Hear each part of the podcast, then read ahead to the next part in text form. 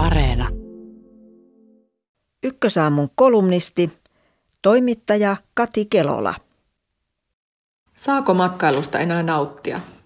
Osallistuin äskettäin tilaisuuteen, jossa keskusteltiin aiheesta. Matkailun mainesyöksy on ollut nopeaa. Ensin alkoi levitä lentohäpeä, sen jälkeen virus ja liikkumiseen liittyvä kontrolli ja tuomitseminen. Jos kerron olleeni tänä talvena rukalla, en aloita enää siitä, miten maagisia olivat riisitunturin tykkylumipuut, vaan litanialla vastuullisuusjärjestelyjä. Ei ollut hiihtoloma-aikaan, oli oma mökki, omat ruuat, oma jengi, omat ladut, ei nuhaa eikä lentokonetta. Kuka olisi arvannut, että 2020-luvulla matkailusta tulisi syntiä? Matkailuun liittyy paljon isoja ongelmia. Ympäristön ja ilmaston tuhoutuminen, sosiaalinen epäoikeudenmukaisuus, epätasa-arvo ja rasismi. Ongelmat ovat samoja kuin muuallakin yhteiskunnassa. Emme matkusta erillistodellisuudessa. Matkailukin on kuluttamista. Relevantit kysymykset ovat siksi samoja kuin ostoksilla lähikaupassa. Tarvitsenko tätä tuotetta? Missä se on tuotettu? Kenelle rahat menevät? Saako tekijä työstään oikeudenmukaisen palkan ja millaiset ovat työolot? Kaadettiinko tätä varten metsäplantaasin tieltä? Kärsivätkö eläimet? Osa muita aloja jo ravistelevista keskusteluista ei ole matkailussa vielä edes alkanut, kuten miksi oletusmatkailija on edelleen niin usein valkoinen eurooppalainen tai amerikkalainen. Miksi esimerkiksi Lonely Planetin Afrikka näyttäytyy mantereena, jossa matkailijan tulee olla alatevaruillaan?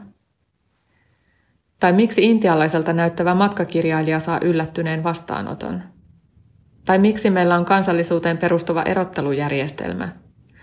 Maailman 20 vahvimman passin haltijoista lähes kaikki ovat eurooppalaisia.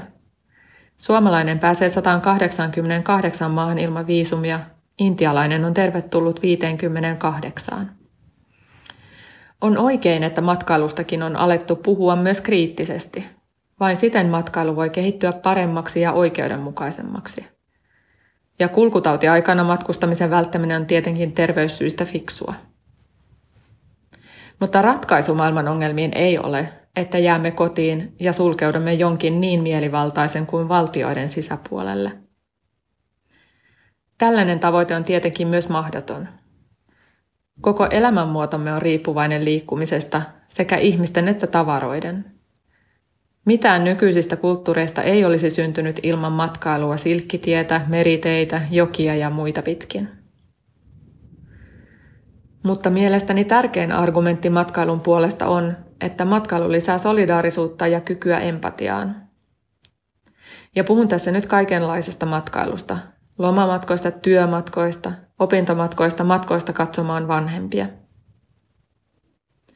Ainakin me kaikki etätyöläiset tiedämme, miten käsitys ympäröivästä maailmasta kaventuu eristyksissä. Fyysisistä rajoista tulee myös mielenrajat. Jos kiertää enää kotikorttelia, jo matka toiseen kaupungin osaan on uhka.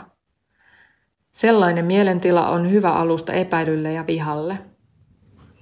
Samoin käy maailmassa, jossa kohtaamme enää vain itsemme kaltaisia, samasta kulttuurista ja taustasta tulevia – samoin opetettuja ja samoilla kokemuksilla varustettuja ihmisiä. Siis ihmisiä samasta historiasta matkalla kohti samaa tulevaisuutta. Sellainen tekee muista niitä. Vuosia jatkunut Brexit-uutisointi rakensi vastakkainasettelua meidän eli EUn ja niiden eli Britannian välille Suomessakin.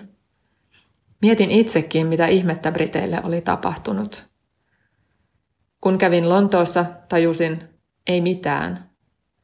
Ihmiset olivat edelleen samoja, yhtä ihania, kamalia ja mitä kukakin.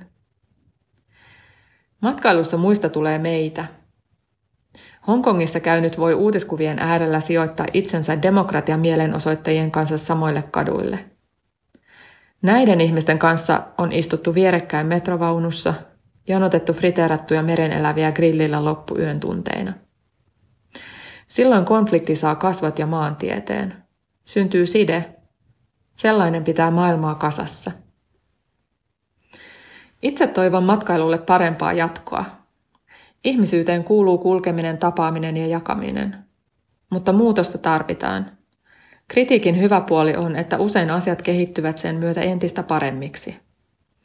Kaikki irti kerskamatkailun sijaan matkoista voi tulla esimerkiksi entistä valikoidumpia, siis harvempia, mutta merkityksellisempiä. Ja kyllä, matkasta pitää nauttia. Muuten se on juuri sitä, mitä on paras välttää. Pelkkää tuhlausta.